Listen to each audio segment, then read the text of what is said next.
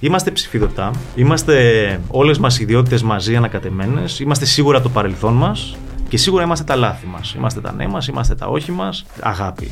Μεγάλη κουβέντα η αγάπη. Έκανες ποτέ άτομο blog στα social; Ο απόλυτος έρωτας. Ο απόλυτος έρωτας. Ο απόλυτος Ου.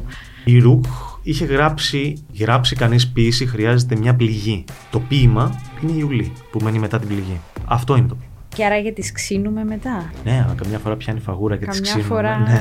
Είναι η δεύτερη διεθνής έκθεση βιβλίου Λεμεσού. Είναι η δεύτερη γιατί πέρσι ήταν η πρώτη μας χρονιά που μια ομάδα ανθρώπων πήρε την πρωτοβουλία, την απόφαση, αλλά και μάζεψε τις δυνάμεις της για να χτίσει κάτι και ξέρεις γιατί είμαστε πολύ χαρούμενοι.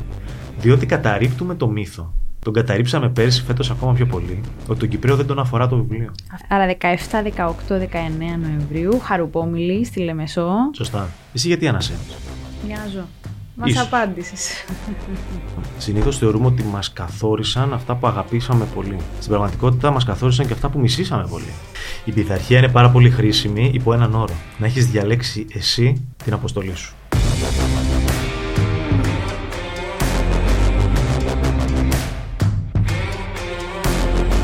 Ακόμη ένα Youth uh, Inspire, Χρήστος Α. Μιχαήλ. Κοινός Χρήστος Μιχάλαρος. Καλώς όρισες. Γεια σας, ευχαριστώ πάρα πολύ για την πρόσκληση και με τιμά ιδιαίτερα που ακόμα είμαι στο, στο group των νέων. Των νέων. Ναι. Είσαι, βεβαίως και είσαι. Ακόμα λίγο όσο προλαβαίνουμε. Ε, θα ξεκινήσω με μια ερώτηση. Ε, Σαλαμίνα, Πειραιά, Αθήνα, Νιούκασολ, Λονδίνο, Λεμεσό ή Λευκοσία; Όλα αυτά Ναι. μαζί ως κομμάτι μιας διαδρομής στην οποία δεν θα άλλαζαμε τίποτα. Και αν έπρεπε να επιλέξεις μια. Δεν υπάρχει αν θα έπρεπε. Η αλήθεια είναι ότι έχω επιλέξει. Μένω στη Λευκοσία.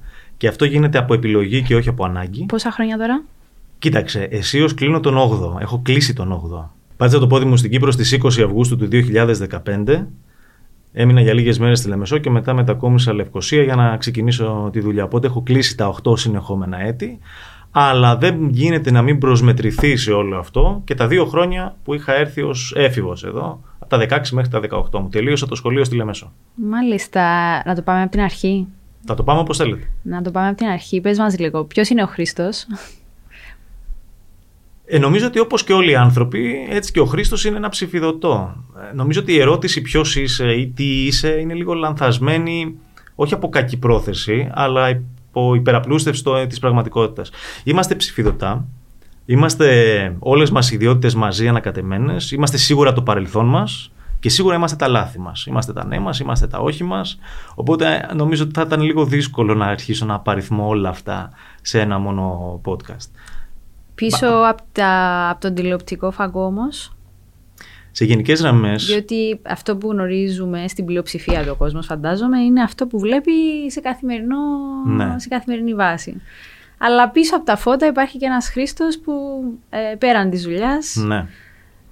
Για να είμαι απόλυτα ειλικρινής, δεν υπάρχει και πολύ μεγάλη διαφορά. Τουλάχιστον στον τρόπο που μιλάω, στον τρόπο που σκέφτομαι, στον τρόπο που δρώ, δεν υπάρχει μεγάλη διαφορά. Το μπροστά ή το πίσω από τις κάμερες. Ούτως ή άλλως, η, η κάμερα και αυτό που λέει ο κόσμος ως δημοσιότητα είναι ένα λίγο ένα, κάτι σαν τίμημα για να μπορείς να κάνεις τη δουλειά σου.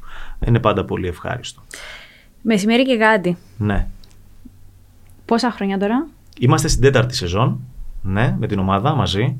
Και το τονίζω αυτό, διότι για να βγει μια εκπομπή σαν και αυτή χρειάζεται ομάδα καλή, δυνατή και αποτελεσματική. Ε, γιατί μ, μεσημβρινή ενημερωτική και όχι κάτι άλλο; Θα σου πω, όταν μου προτάθηκε για πρώτη φορά να συμμετάσχω στο σχήμα της μεσημβρινής ε, ζώνης ήταν αυτό.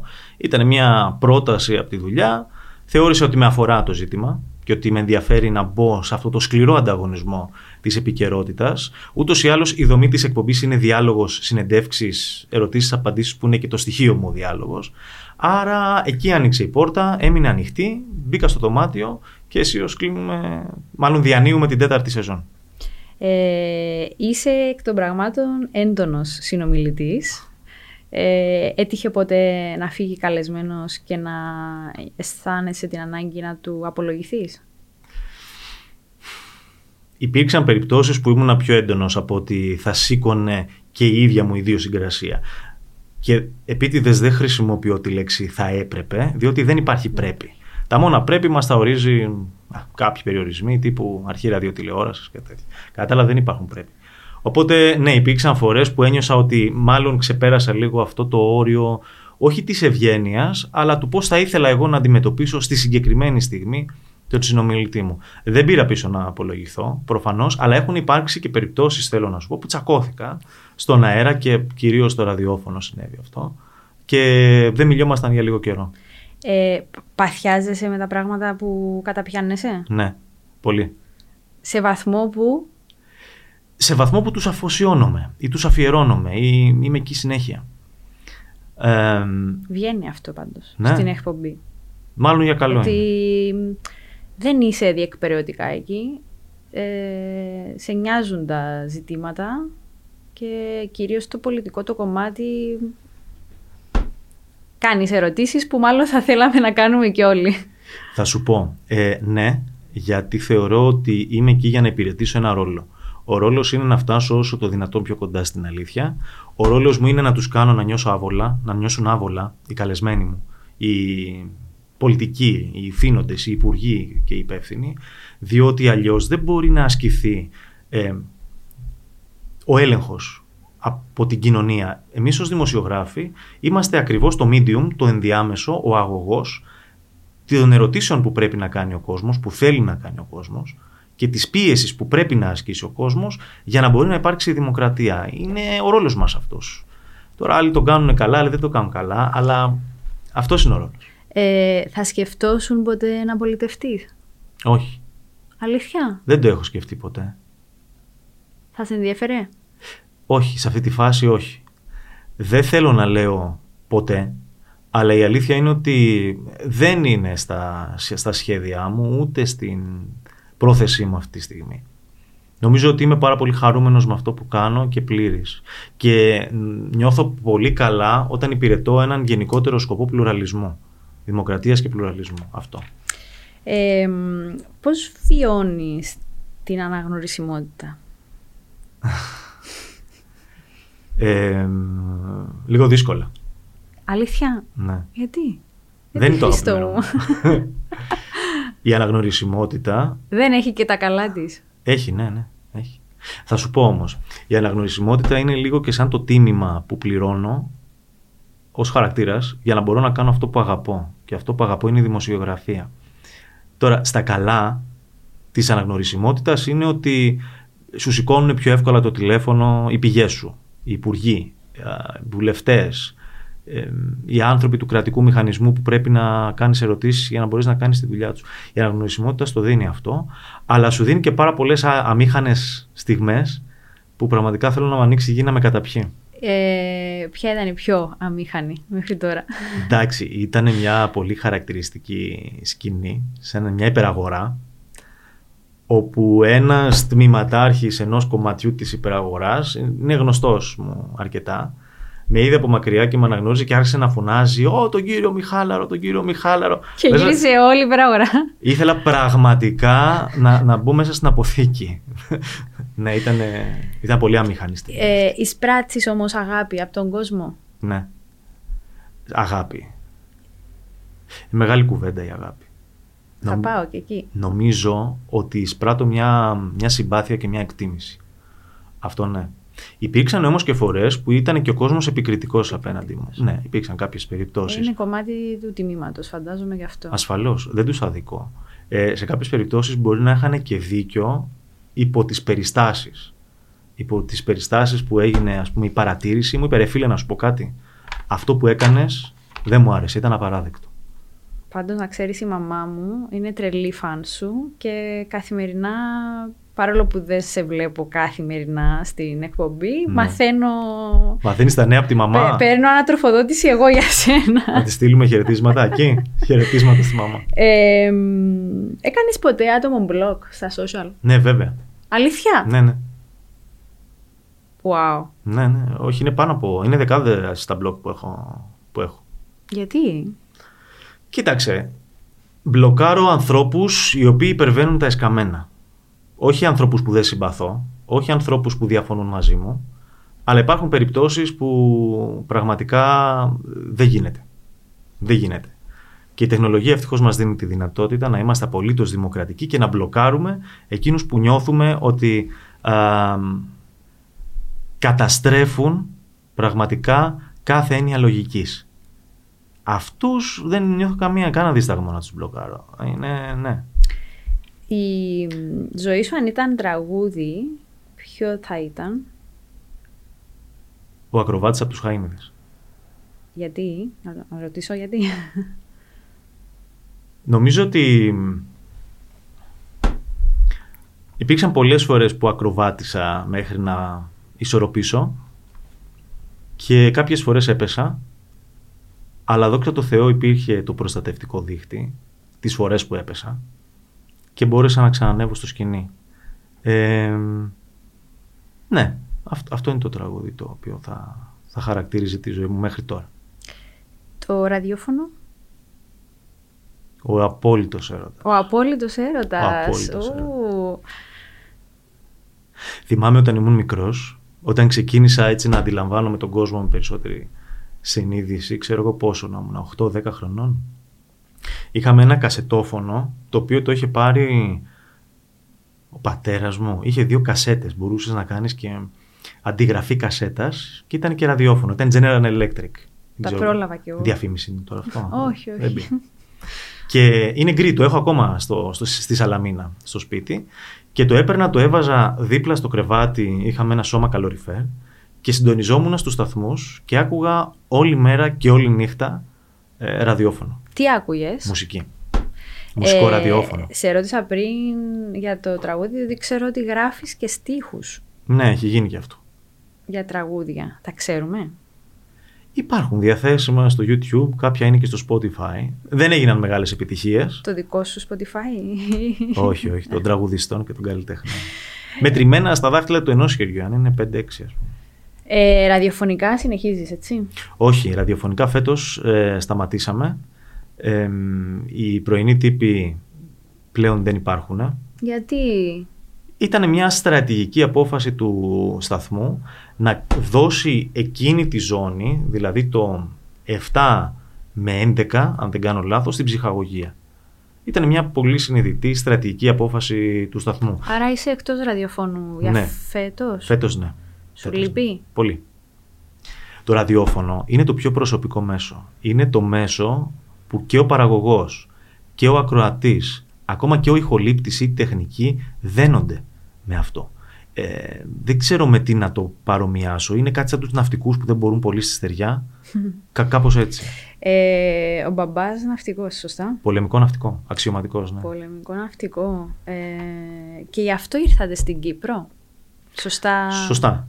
Έμαθα. Το 2002 πήρε μετάθεση και ήρθε εδώ στο πολεμικό ναυτικό της Κύπρου. Ζήσαμε δύο χρόνια εδώ όλοι μαζί ως οικογένεια μαζί με το σκύλο, γιατί φέραμε και το σκύλο. Δηλαδή πατέρας, μητέρα, εγώ, ο αδερφός μου και το σκύλι μας. Θα μπορούσες να φανταστείς τότε ε, πόσο χρόνο ήσουν; Ήμουνα 16, 16 και έφυγα 18 χρονών. Ότι θα, κάποια στιγμή θα ερχόσουν εν τέλει στην Κύπρο. Ναι. Η απάντηση είναι ναι. Όταν έφυγα 18 χρονών για να πάω πίσω να σπουδάσω, αφού είχα δώσει τις εξετάσεις, είχαν τελειώσει το σχολείο και όλα αυτά, θυμάμαι τον εαυτό μου να κάθεται στο μπαλκόνι του σπιτιού, στη Λεμεσό, κάτω από το δέντρο, ε, είχε πάρα πολύ ζέστη. Δηλαδή θυμάμαι ακριβώς τη στιγμή εκείνη. Και θυμάμαι να έχω βουρκώσει και να λέω ότι εγώ θα επιστρέψω πάλι. Δεν γίνεται να τελειώσει το κεφάλαιο Κύπρος για μένα έτσι. Και τελικά επέστρεψες. Και τελικά επέστρεψα από ένα, μια καραμπόλα της τύχης και από πολύ μεγάλη θέληση. Ε, πήρα την απόφαση νομίζω στην πιο κρίσιμη και κατάλληλη στιγμή, χωρίς να γνωρίζω ότι είναι η πιο κατάλληλη στιγμή και επέστρεψα. Είσαι ερωτικός μετανάστης δηλαδή; Όχι. Όχι. Μπορεί να θεωρηθεί όμως ότι επειδή αγαπάω τόσο πολύ την Κύπρο, ότι είμαι και ερωτικός μετανάστης. Αλλά όχι, δεν είμαι η κλασική ιστορία ότι ερωτεύτηκα μια κοπέλα ναι, και ναι, ναι. μετακόμισα και ήρθα εδώ. Όχι. Ε, Χρήστο, τι είναι ο έρωτας για σένα; Ο έρωτας. Μιας και το ταυτίζεις ε, με το ραδιόφωνο, με τη μουσική κάπου διάβασα. Ναι, Αλλά πώς θα τον αποδικοποιούσες; Ε, νομίζω ότι για μένα ο έρωτας είναι πολύ δομικό στοιχείο της προσωπικότητας και του χαρακτήρα μου. Ε, ζυμώθηκα μέσα από αυτόν. Θέλω να πω ότι είναι, είναι πολύ σημαντικό κομμάτι για μένα το συγκεκριμένο, ναι. Τι ερωτεύεται ο Μιχάλαρος; Τι ερωτεύεται, ε, γυναίκες ερωτεύεται ο Μιχάλαρος. Εντάξει, παιδί μου, ε, γυναίκες, ε, τι χαρακτηριστικά; Τι χαρακτηριστικά; Τώρα αυτό που θα κάνουμε είναι στατιστική ανάλυση, γιατί δεν υπάρχει, δεν υπάρχει ας πούμε κάποιο guidance. Με το σωστό δείγμα. Με το σωστό δείγμα. Ε, Θέλω να πιστεύω ότι ήταν αντιπροσωπευτικό. Εντάξει, ε, εγκέφαλο ερωτεύεται ο Μιχάλαρος και χαρακτήρα. Και μ' αρέσει πάρα πολύ σε όλους τους ανθρώπους, πόσο μάλλον σε μια γυναίκα, να βλέπει τη μεγάλη εικόνα. Να μπορεί να δει πέρα από την καθημερινότητά της, να μπορεί να συζητά και να μπορεί να έχει αντίληψη και μεγάλη συνέστηση. Ε, αντιπαθώ πάρα πολύ τους ανθρώπους που δεν έχουν συνέστηση, που δεν καταλαβαίνουν τον πόνο του άλλου, τις ανάγκες του άλλου, α, μέχρι που μπορεί να φτάσει η προσωπική μας διαδρομή. Μ' αρέσει δηλαδή ο άνθρωπος που θα διαλέξω να έχω δίπλα μου να έχει πάντα τον προσανατολισμό του και την πηξίδα του στη μεγάλη εικόνα. Έχουν δυσκολέψει οι σχέσεις σου ε, λόγω της έκθεσης; Ναι. Γιατί μένουν στο περιτυλίγμα. Είπες προηγουμένως ότι φαίνεται πως ό,τι κάνω το κάνω παθιασμένα. Σωστά; Σωστά. Αυτό δεν φαίνεται μόνο, είναι. Άρα αυτή τη στιγμή και αυτή την περίοδο της ζωής μου έχω βουτήξει τόσο βαθιά μέσα σε όλα αυτά τα πράγματα που κάνω επαγγελματικά ή μη επαγγελματικά, αλλά εν πάση περιπτώσει στην ίδια παλέτα, που αυτό το πράγμα δεν αφήνει πολύ περιθώριο για τέτοιου είδους επενδύσεις. Και αυτό νομίζω ότι γίνεται αντιληπτό και από το άλλο μέρος. Ε, οι άνθρωποι της Κύπρου είναι όμορφοι; Πανέμορφοι είναι. Πανέμορφοι, πολύ ουσιαστικοί και τους οφείλω κάτι πάρα πολύ μεγάλο στους ανθρώπους της Κύπρου. Οφείλω τη μεγάλη αγκαλιά που μου κάναμε. Τη μεγάλη αγκαλιά που μου κάνανε από το σχολείο τα 16 χρόνια, όταν ήρθα εδώ, την ένιωσα δηλαδή. Είχα το άγχος ότι μπορεί να με απορρίψει η κοινωνία εδώ. Ερχόμουν σε κάτι άγνωστο. Δεν ήξερα τι είναι Κύπρος. Δεν ήξερα ποιος είναι ο Κυπρέος και τι είναι ο Κυπρέος, πώς μοιάζει. Αλλά η αλήθεια είναι ότι από το, από το σημείο 0 άνοιξε μια αγκαλιά η οποία ήταν τόσο δυνατή και τρυφερή ταυτόχρονα που με καθόρισε. People of Cyprus. Ναι. Διότι ανάμεσα σε άλλα ε, τρέχεις και αυτό. Ναι. Ε, θέλω να μας μιλήσεις. Θέλω να μας πεις, να μάθουμε τι είναι το People of Cyprus, ποιοι είναι πίσω από αυτό. Ναι. Λοιπόν, το People of Cyprus τι είναι; Το People of Cyprus είναι μια προσπάθεια να μαζέψουμε και να καταγράψουμε την προφορική ιστορία του τόπου μέσα από τους ανθρώπους που την έζησαν. Δεν έχει σημασία αν είσαι Κυπρέος, αν είσαι Λαδίτης, αν είσαι άσπρος, μαύρος, κίτρινος, δεν ξέρω και εγώ τι. Δεν έχει σημασία ποιος είσαι, αν ζεις σε αυτόν τον τόπο, μένεις σε αυτόν τον τόπο, ε, αγαπάς αυτόν τον τόπο, έχεις θέση στις ιστορίες μας. Και αν έχεις μια ιστορία να πεις, αγαπάμε να ακούμε ιστορίες, λατρεύουμε να τις καταγράφουμε, Λατρεύουμε να φωτογραφίζουμε τους ανθρώπους και όλα αυτά περικλείονται στο project που γράφουμε και λέμε People of Cyprus. Να σου πω ότι ε, μαζί με την Ηλιάνα Κουλαφέτη, την ιστορικό την και, αγάπη μας, την Ηλιάνα και φίλοι, πολλοί φίλοι, με το οποία μοιραζόμαστε αυτή την πρωτοβουλία. Και σας βρίσκουμε, να το πούμε, στα Ναι. social media.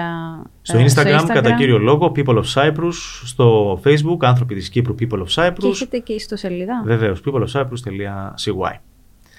Ε, ναι, μαζί με την Ηλιάνα το κάνουμε αυτό. Ε, κάνουμε διάφορα projects, δηλαδή έχουμε βάλει στόχο τουλάχιστον ένα-δύο project μεγάλα το χρόνο, όπως ας πούμε οι άνθρωποι της Φανερωμένης.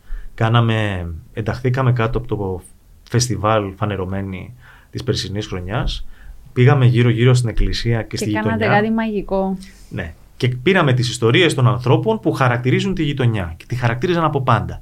Ένας ε, καφετζής, ένας μάγειρας, μια κυρία που έχει μουσικό κέντρο, ένας οργανοποιός, ένας μετανάστης ε, που φτιάχνει λαχματζούν και τα λοιπά και τις δικές του συνταγές. Καταγράψαμε τις ιστορίες και παρέα με το Γιασεμί, τη θεατρική ομάδα, φτιάξαμε ένα θεατρικό έργο. Όπου όλοι αυτοί οι ρόλοι μεταξύ τους συνομιλούν, διαδραματίζουν μια διαδραματίζουν δεν είναι η σωστή λέξη, φτιάχνουν μια ιστορία, την ιστορία της γειτονιάς. Και το παρουσιάσαμε στο Πολιτιστικό Ίδρυμα της Τράπεζας Κύπρου. Είχαμε πάρα πολύ κόσμο, ήταν πολύ συγκινητική η βραδιά Και το πιο συγκινητικό ήταν ότι οι πραγματικοί πρωταγωνιστές Ήταν- ανέβηκαν μετά μαζί με τους ηθοποιούς που ε, τους υποδίθηκαν. Ε, έχετε στα σκαριά κάτι άλλο; Ετοιμάζουμε πράγματα, ναι. Ετοιμάζουμε πράγματα. Αρκετά. Ε, αυτό που μπορώ να πω είναι ότι προετοιμάζουμε την πρώτη μας μεγάλη έκθεση φωτογραφίας με τους ανθρώπους της Κύπρου. Θα κάνουμε μια καλή επιλογή. Θα- Διότι ο κύριος αγαπά και τη φωτογραφία, να το πούμε αυτό, έτσι. Ναι. Θα κάνουμε μια καλή επιλογή, μια καταγραφή των ιστοριών και των φωτογραφιών που χαρακτήρισαν το People of Cyprus τα τελευταία χρόνια που γίνεται. Ήδη περνάνε Ναι, ε, ναι. μπροστά μου διάφορα... Θα τους καλέσουμε να έρθουν κιόλας να τη δούνε και όλο αυτό προσπαθούμε να το στήσουμε. Αν είμαστε τυχεροί και μας βγει ο προγραμματισμός, μέσα στο 24 θα γίνει. Τέλεια. Ε, εντάξει, είσαι, ότι είσαι πολυδιάστατος, νομίζω το καταλαβαίνουμε και από τη συζήτηση. Ε, υπάρχει όμως και μια άλλη σου μεγάλη αγάπη που είναι τα βιβλία Ναι. και δεν το ήξερα ότι υπογράφεις και εσύ τρία βιβλία. Ναι, τρία. Ε, Μίλα μας για αυτά. Γιατί είσαι τόσο ντροπαλός. Δεν είμαι ντροπαλός, θα σας απαντήσω. Και έχουν Ε, και πολύ ενδιαφέροντες τίτλους. Τρεις τελείες, ε, σκιά γυναίκα και η καχυποψία ενός άλοθη. Σωστά. Υπάρχει κι άλλο ένα που ακόμα δεν έχει βγει. Θα πούμε σε λίγο γι' αυτό. Εντάξει, είναι τρία βιβλία τα οποία είναι ποιητικά. Κατά σειρά έκδοσης είναι «Καχυποψία ενός άλοθη» το 2010, μια ποιητική συλλογή. Η «Σκιά γυναίκα» το 2014, μια ποιητική σύνθεση.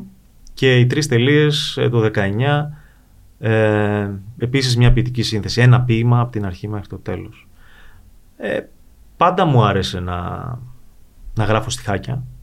Πάντα μου άρεσε το παιχνίδι των λέξεων. Πάντα μου άρεσε το αυστηρό μέτρο που μας προσφέρει η γλώσσα μας, ανεξαρτήτως και ποιο είναι.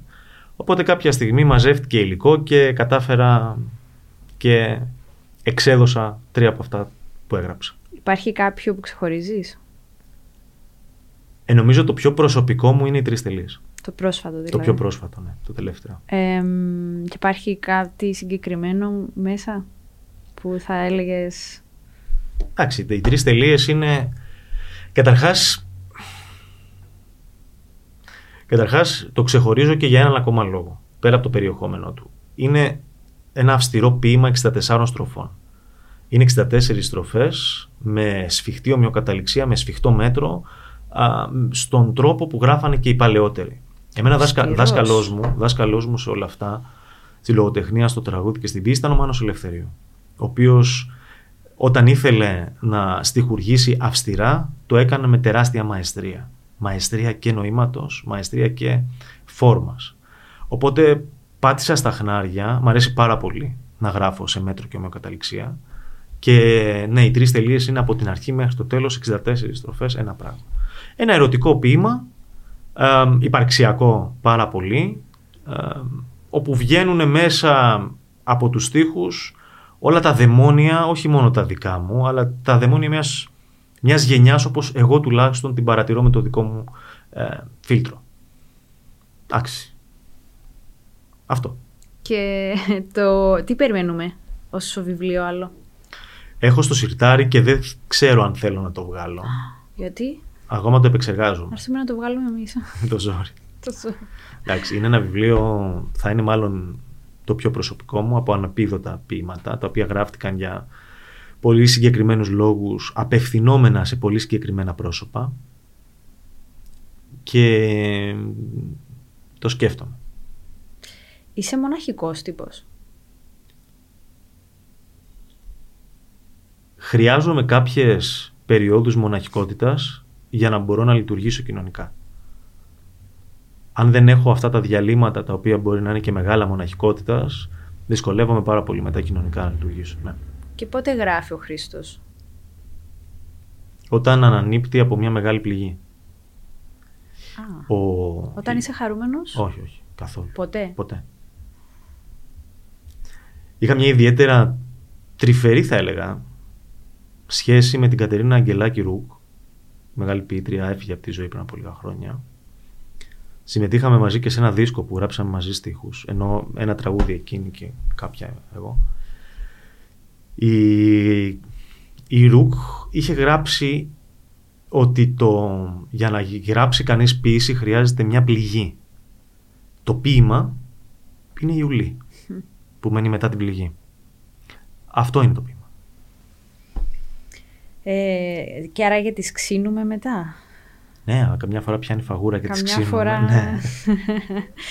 ε, λοιπόν, θέλω να πάω και στο φεστιβάλ, στο δεύτερο φεστιβάλ βιβλίου που θα γίνει στη Λεμεσό, διότι και εσύ θα είσαι κομμάτι του, ή είσαι κομμάτι του ήδη, να μας α, πεις πράγματα, θα είναι 17, 18, 19 Νοεμβρίου στους Χαρουπόμιλους. Σωστά. Είναι το Παρασκευή, Σαββάτου Κυριακή, 17, 18, 19 Νοεμβρίου. Χαρουπόμιλη Λανίτη στη Λεμεσό. Θα είναι... είσαι ο κεντρικός παρουσιαστής; Ναι. Και πώς σχετίζεσαι με όλο αυτό; Α- Ας το, πω, πιάμε, ας το πάρουμε από την αρχή. Καταρχάς είμαι ο κεντρικός παρουσιαστής.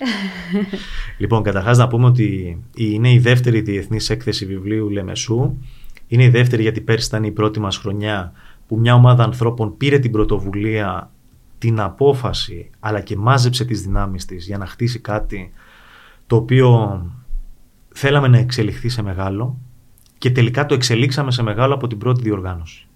Δηλαδή πέρσι πραγματικά και η προσέλευση του κόσμου και το αποτέλεσμα των συζητήσεων και των πάνελ και η οργάνωση ξεπέρασε τις προσδοκίες μας. Άρα φέτος να περιμένουμε... Φέτος τριπλασιάσαμε την προσπάθεια, τριπλασιάσαμε τα budget και τα έξοδα, μεγαλώσαμε πάρα πολύ τον κόσμο που θα περάσει από την έκθεση. Θα έχουμε 100 διαφορετικούς συγγραφείς και καλεσμένους που θα μιλήσουν και θα παρελάσουν από την κεντρική και τις άλλες σκηνές. Έχουμε τέσσερις σκηνές φέτος.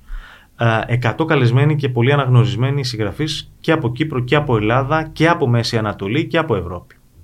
Επίσης θα έχουμε 90 διαφορετικά events, εκδηλώσεις και θα έχουμε και 80 εκθέτες. Δηλαδή 80 περίπτερα στους χαρουπόμιλους Λανίτη από εκδότες, από συγγραφείς, ανεξάρτητους και μη, από βιβλιοπολία, από projects, από χίλια δυο πράγματα θα δώσουν το παρόν τους αυτό το τριήμερο. Θα έχουμε πραγματικά, είμαστε πολύ χαρούμενοι γι' αυτό, θα έχουμε ένα τεράστιο επαγγελματικό συνέδριο την ε, Παρασκευή 17 Νοεμβρίου, όπου τι κάναμε. Θεωρούμε ότι το βιβλίο γενικά είναι μια πολύ μεγάλη βιομηχανία που αφορά πάρα πολύ κόσμο. Ε, Είναι έτσι. Φέραμε μαζί λοιπόν σε ένα επαγγελματικό συνέδριο όλους τους κρίκους αυτής της αλυσίδας. Αυτής της αλυσίδας που είναι η βιομηχανία του βιβλίου. Από τον μοναχικό συγγραφέα που γράφει, στον εκδότη, στο βιβλιοπόλη, στον διανομέα, audiobooks, τα πάντα. Τους φέραμε μαζί και θα ανοίξουμε τις πόρτες μας για ένα επαγγελματικό συνέδριο προσβάσιμο στον κόσμο, να πάει να ακούσει ο κόσμος τι είναι το βιβλίο, πώς βγαίνει το βιβλίο, ποια είναι τα προβλήματα του βιβλίου. Στις 17 του μήνα. Και ξέρεις γιατί είμαστε πολύ χαρούμενοι. Διότι καταρρύπτουμε το μύθο. Τον καταρρύψαμε πέρσι, φέτος ακόμα πιο πολύ, ότι τον Κυπρέο δεν τον αφορά το βιβλίο. Αυτό ήθελα να σου πω. Είναι Ότι τεράστιος μύθος. είναι- Στην πράξη το αποδεικνύουμε. Είναι, είναι τεράστιος μύθος. Ε, υπάρχουν πολλοί άνθρωποι εκεί έξω που αγαπάνε τα βιβλία, αγοράζουν συνεχώς Αγοράζουν βιβλία. βιβλία, ψάχνουν Ας βιβλία. πούμε, πέρσι περάσανε από τους χώρους της έκθεσης 5.000 κόσμου. 5.000 κόσμου ήρθανε, αγοράσανε βιβλία, ακούσανε και είδανε τις εκδηλώσεις, συμμετείχανε, μας δώσαν feedback, είχαν άποψη για το βιβλίο, είχαν άποψη για τη διοργάνωση, τους μιλήσαμε δηλαδή. 5.000 κόσμου. Για μας αυτό ήταν μια μεγάλη έκπληξη, αλλά ήταν πάρα πάρα πολύ δυνατό χτύπημα στην πλάτη που μας λέει παιδιά συνεχίστε. Και ξέρεις πίσω από όλο αυτό δεν βρίσκεται κάποιος μεγάλος οργανισμός, ούτε ένα μεγάλο βιβλιοπωλείο, ούτε το κράτος. Είναι μια ιδιωτική πρωτοβουλία τεσσάρων-πέντε ανθρώπων, max τους βάζω, μαζί με τους συνεργάτες, έτσι, που ανέλαβαν να υλοποιήσουν μια ιδέα, νομίζω πρωτοφανή για τα κυπριακά δεδομένα. Έχουμε βεβαίως την υποστήριξη του Υφυπουργείου Πολιτισμού. Γίνεται υπό την αιγίδα της Προέδρου της Βουλής ε, από πέρσι έτσι και φέτος. Ε, έχουμε στήριξη από χορηγούς και μεγάλους χορηγούς. Αλλά η διοργάνωση είναι μια ατόφια, χειροποίητη, ανεξάρτητη διοργάνωση. Και αυτό μας κάνει να αισθανόμαστε πολύ περήφανοι για αυτό το πράγμα. Ε, άρα 17, 18, 19 Νοεμβρίου, Χαρουπόμιλη στη Λεμεσό. Σωστά. Ε, πώς το βλέπεις το μέλλον να μεγαλώνει, πώς θα ήθελες ιδανικά να... Η έκθεση; Ναι. Η, η έκθεση θα μεγαλώσει. Είναι καταδικασμένη να μεγαλώσει. Δηλαδή από πέρυσι μέχρι φέτος τριπλασιάσαμε τα πάντα. Ε, δεν μας χωράει πλέον. Πρέπει να κάνουμε πολύ, πολύ προσεκτική επιλογή και των εκθετών και των εκδηλώσεων και των ανθρώπων που θέλουν να εμπλακούν. Ε, ήδη ετοιμάζουμε την εξέλιξη της έκθεσης, ήδη από του χρόνου θα γίνει αυτό. Θα αλλάξουμε το format, θα αναπροσαρμόσουμε πράγματα, ενδεχομένως να μεγαλώσουμε λίγο και τους χώρους μας όσο μπορούμε, αλλά σίγουρα θα εξελίξουμε τη δομή της έκθεσης σε κάτι πολύ πιο σύγχρονο, πολύ πιο καλό και πολύ πιο διεθνές. Γιατί ξέρεις, είμαστε σε μια περιοχή, η Ανατολική Μεσόγειος, που γύρω-γύρω της έχει κράτη.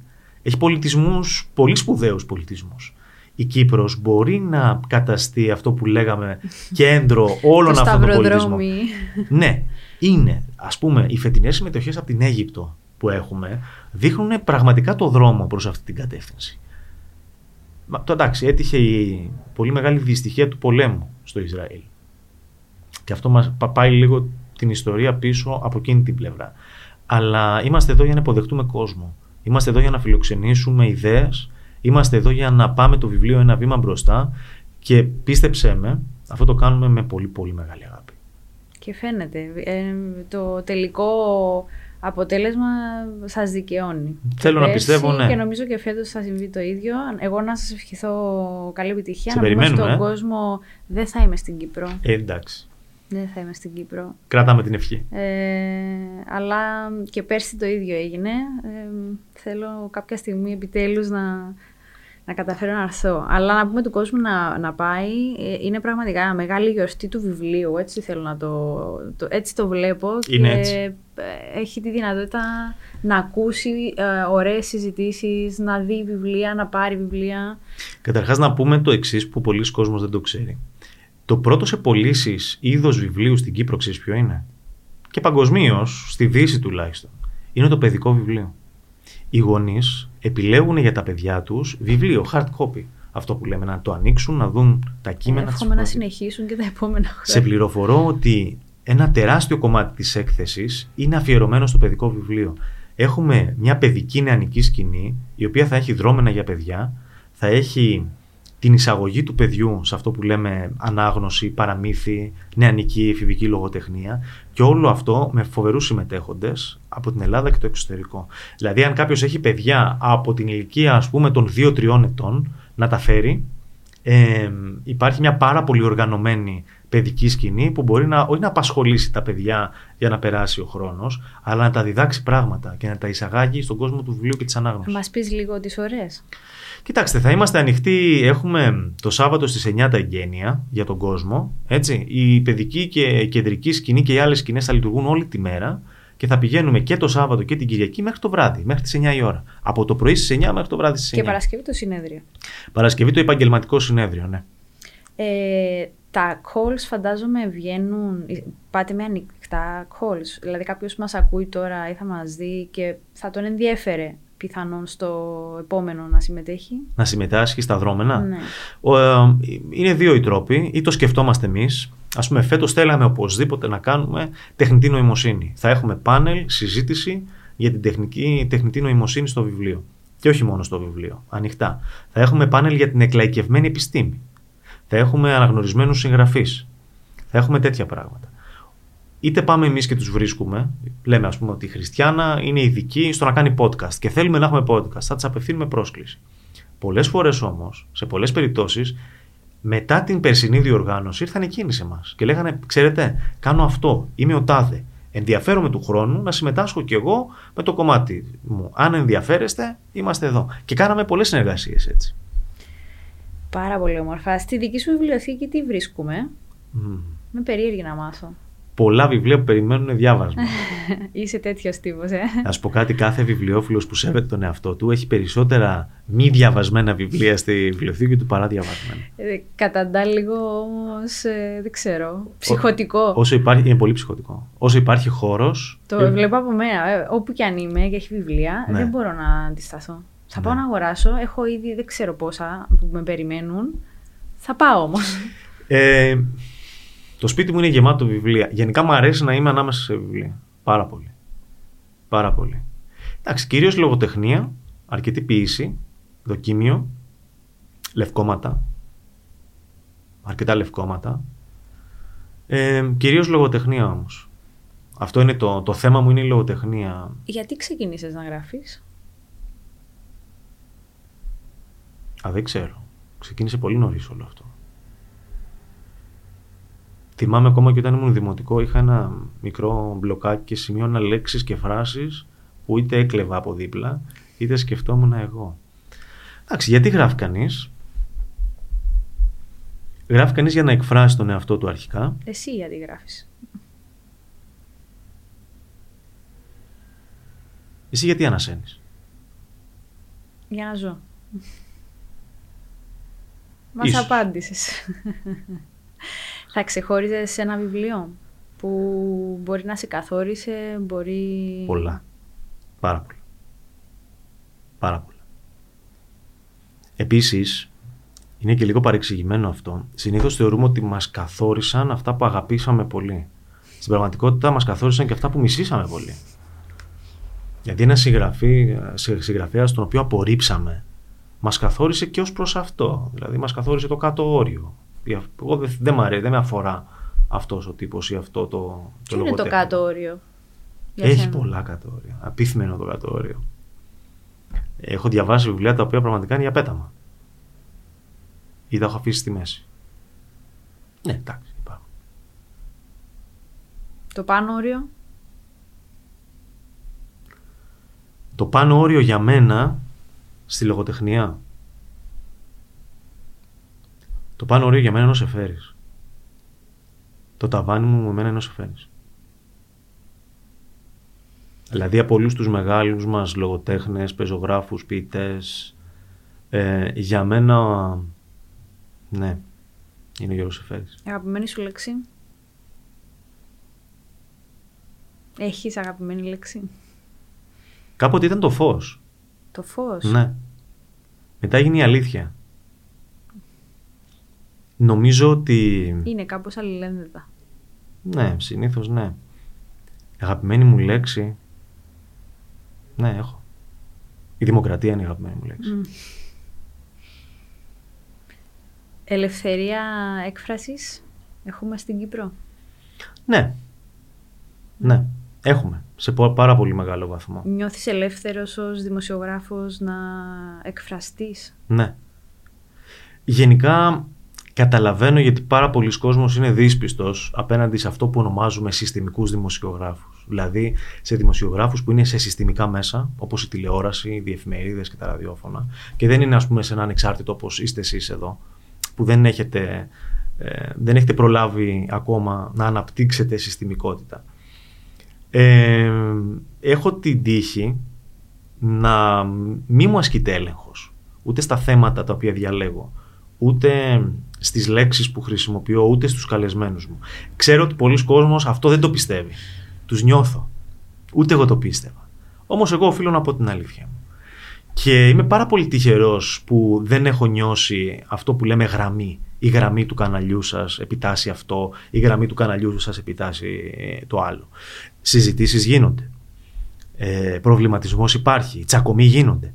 Δηλαδή υπάρχουν θέματα για τα οποία μπορεί να είναι τόσο α- μεγάλη η πίεση του θέματος που να καταλήξει σε μια, όχι ρήξη, αλλά σε ένα μεγάλο τσακωμό. Με το αφεντικό σου, με τους συνεργάτες σου, με οτιδήποτε άλλο. Αλλά δεν ξέρω ανθρώπινες σχέσεις που να μην διέπονται από αυτόν τον κίνδυνο. Έτσι δεν είναι. Ποια ήταν η πιο δύσκολη σου στιγμή ενώ βρισκόσου στον αέρα;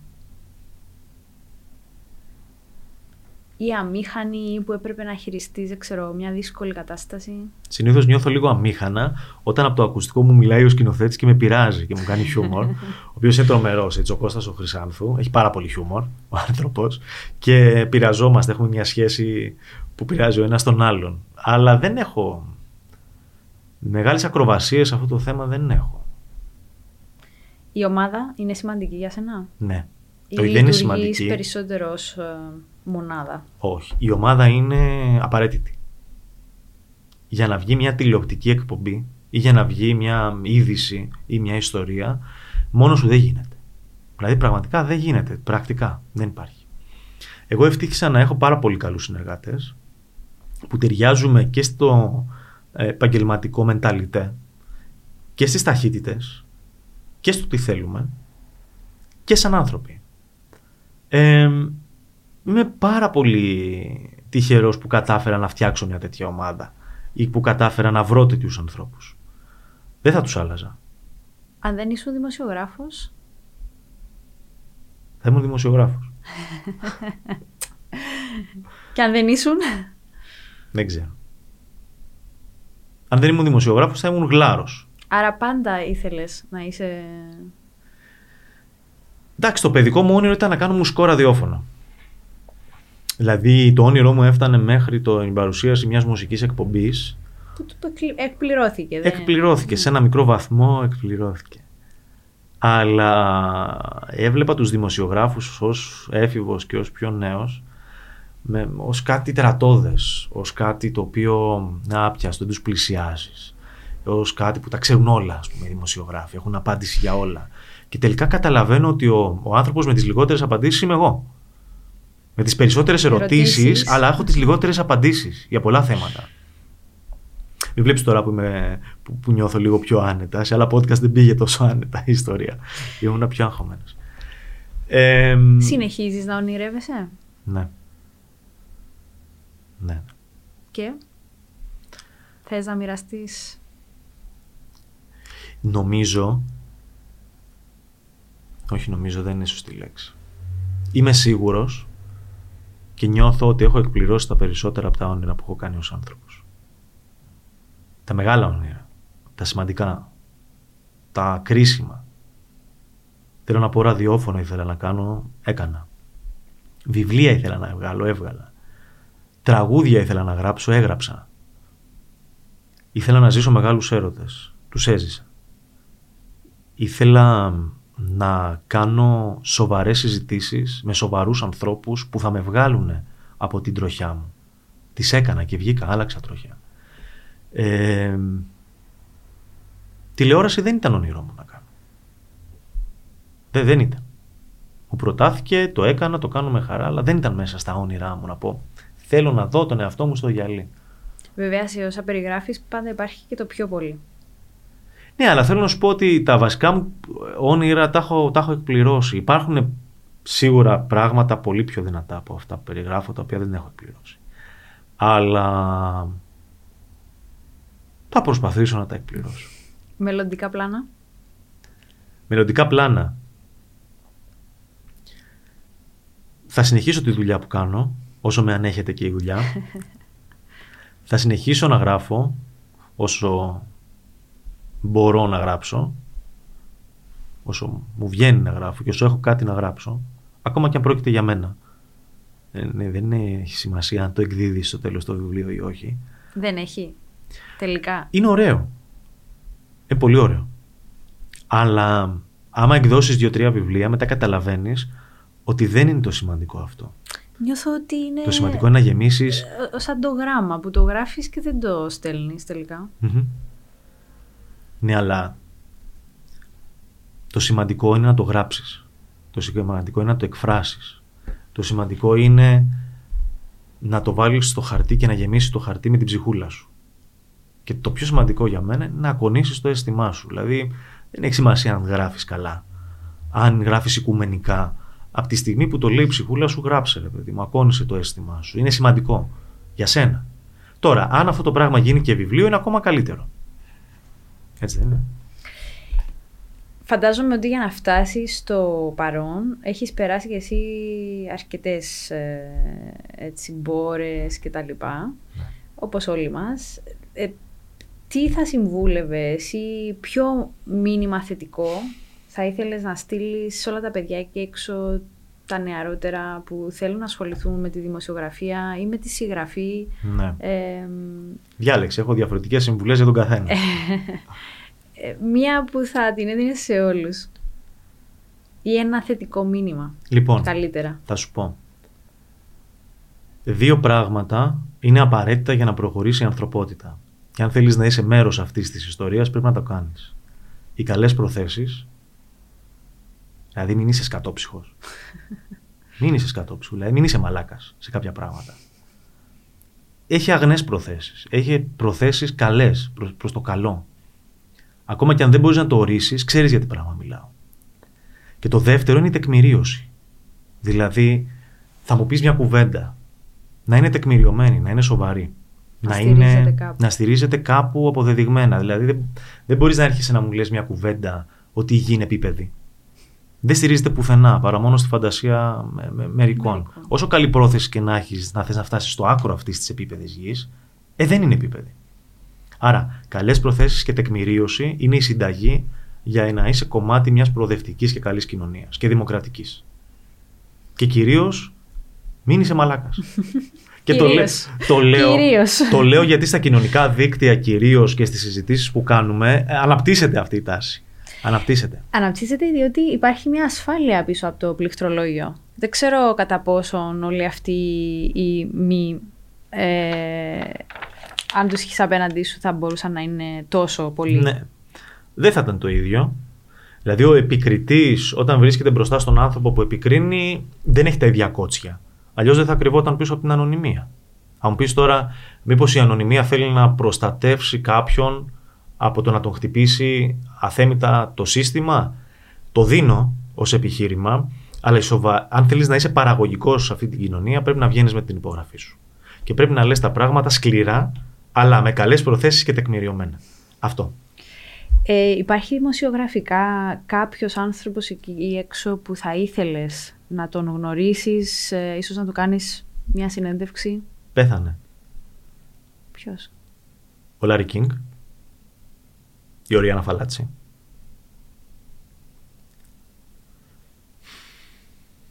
Ναι. Αυτούς μπορώ να σκεφτώ τώρα. Πρότυπα έχεις; Κατά καιρούς ναι. Αλλά τα πρότυπά μου δεν είναι σταθερά. Ε, τώρα να σου πω το πρότυπό μου ότι είναι ο Γιώργος Εφέρης, big deal. Δεν σου προσφέρω κάτι. Ούτε μου προσφέρω κάτι. Είπα είναι το, το άνω όριο μου, το σύνορό μου προς τα πάνω. Ε, έχω πρότυπα σε συγκεκριμένες περιπτώσεις. Δηλαδή αν μου πεις ποιος είναι πρότυπός σου για τη δημοσιογραφία, ας πούμε σου είπα. Για διάφορα πράγματα. Ε, εν ζωή, Εμπνέομαι πάρα πολύ από τους ανθρώπους που είναι πολύ συνεπείς σε αυτό που αγάπησαν. Σε αυτό που υπηρετούν. Επειδή το αγάπησαν. Όχι επειδή τους εξανάγκασε κάποιος.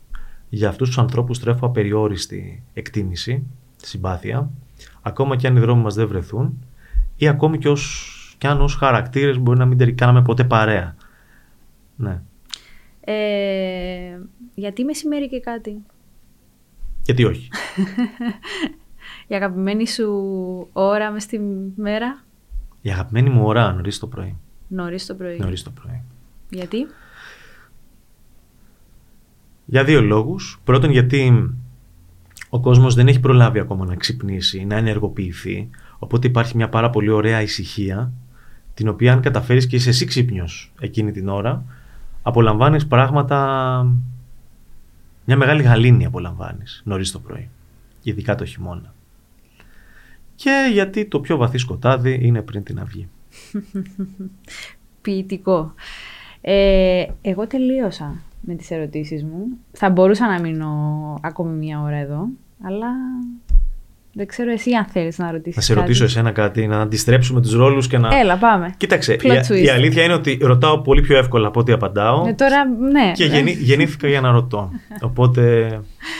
ε, Ρώτα με. εγώ μπορώ να Ρώτα το με πάρω ό,τι- στο διηνεκές. Ρώτα με ό,τι θες. Εσύ γιατί κάνεις podcast; Ε, κάνω podcast, κάνω αυτό το podcast, το Youth Inspire, διότι έχω την ανάγκη να περάσουν από αυτή τη σειρά επεισοδίων φωτεινοί άνθρωποι που υπό άλλες συνθήκες δεν θα είχαμε την ευκαιρία ούτε να τους ακούσουμε, ούτε να τους δούμε και γιατί θέλουμε όντως να εμπνεύσουμε αυτό που λέει και το όνομα. Γιατί περάσαμε και περνάμε πολύ σκοτεινές περιόδους. Γιατί είναι σκοτεινή η περίοδος; από πού να το πάρουμε; Δηλαδή από την πανδημία ε, που καλά καλά δεν βγήκαμε, μας βρήκε πόλεμος, τώρα ξανά πόλεμος, ε, κρίση κοινωνική, θεσμική, οικονομική, Εσύ νιώθεις ότι ως νέα μέσα στην κοινωνία της Κύπρου πιέζεσαι; πολύ. Πιέζεσαι γιατί; Τι σε πιέζει; Πιέζομαι να, να είμαι συνεπής, να είμαι εντάξει στις υποχρεώσεις μου, να πρέπει να δουλέψουν όλα, ε, οι γρήγοροι ρυθμοί, το ότι πλέον δεν είσαι ένα πράγμα και δεν μπορείς κιόλας να είσαι ένα πράγμα. Θα Είσαι- ήθελες να είσαι ένα πράγμα; Όχι, Άρα; δεν θα μπορούσα Άρα; με τίποτα. Αλλά νιώθω ότι ναι, υπάρχει έτσι μια πίεση γενικότερη και ένα σκοτάδι. Ωραία. Ας υποθέσουμε ότι διαλέγεις τη ζωή σου και βάζεις τρεις άξονες δικής σου επιλογής. Μάλιστα. Από τη χώρα που θα έπρεπε να ζεις, από τη δουλειά που θα έπρεπε να κάνεις, από τα λεφτά που θα ήθελες να έχεις. Όλα. Όλα. Ελεύθερο. Θέλω τα τρία πράγματα να μου πεις που θα διάλεγες για τη ζωή σου ώστε να είναι πιο κοντά στο ιδανικό. Τα τρία πρώτα.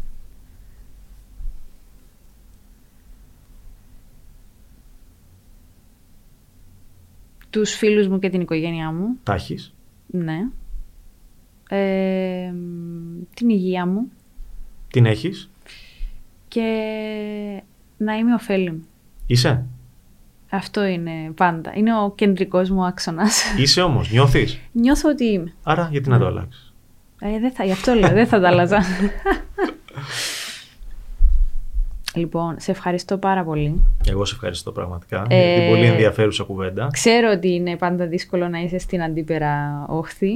Ειδικά αν συνήθισες ε, πάντα να κάνεις εσύ τις ερωτήσεις. Όμως πραγματικά σε ευχαριστώ. Ε, να ευχηθούμε καλή επιτυχία στο Διεθνές Φεστιβάλ Βιβλίου, ε, Διεθνής Έκθεση Βιβλίου, 17, 18, 19 Νοεμβρίου, Σωστά. Χαροπόμιλη στη Λεμεσό. Ο κύριος θα είναι ο κεντρικός παρουσιαστής. Να πάτε Μην έρθετε να, για τον, μένα. να τον γνωρίσετε, να του μιλήσετε. Όχι, αλλά όχι. ναι, μην πάτε μόνο γι' αυτό. Δεν, δεν θα έρθετε για μένα γιατί η δική μου συνεισφορά στο τέλος είναι η μικρότερη δυνατή. Βέβαια και αυτοί που θα πάτε γι' αυτόν δεν ε, είναι πρόβλημα. Ελάτε να μιλήσουμε. λοιπόν, Χριστιανά, ευχαριστώ Σου πάρα εύχομαι πολύ. τα καλύτερα ε, και σε προσωπικό και σε επαγγελματικό επίπεδο. Συνέχισε να μας φωτίζεις κι εσύ α, με το δικό σου τρόπο, να είσαι τόσο συνεπής και τόσο πειθαρχημένος και αφοσιωμένος σε αυτό που κάνεις. Η πειθαρχία είναι πάρα πολύ χρήσιμη υπό έναν όρο. Να έχεις διαλέξει εσύ την αποστολή σου. Και εσύ τη διάλεξες πολύ καλά και πολύ συνειδητά. Νομίζω και εσύ. Σε ευχαριστώ ξανά και εμείς ραντεβού στο επόμενο Youth Inspire.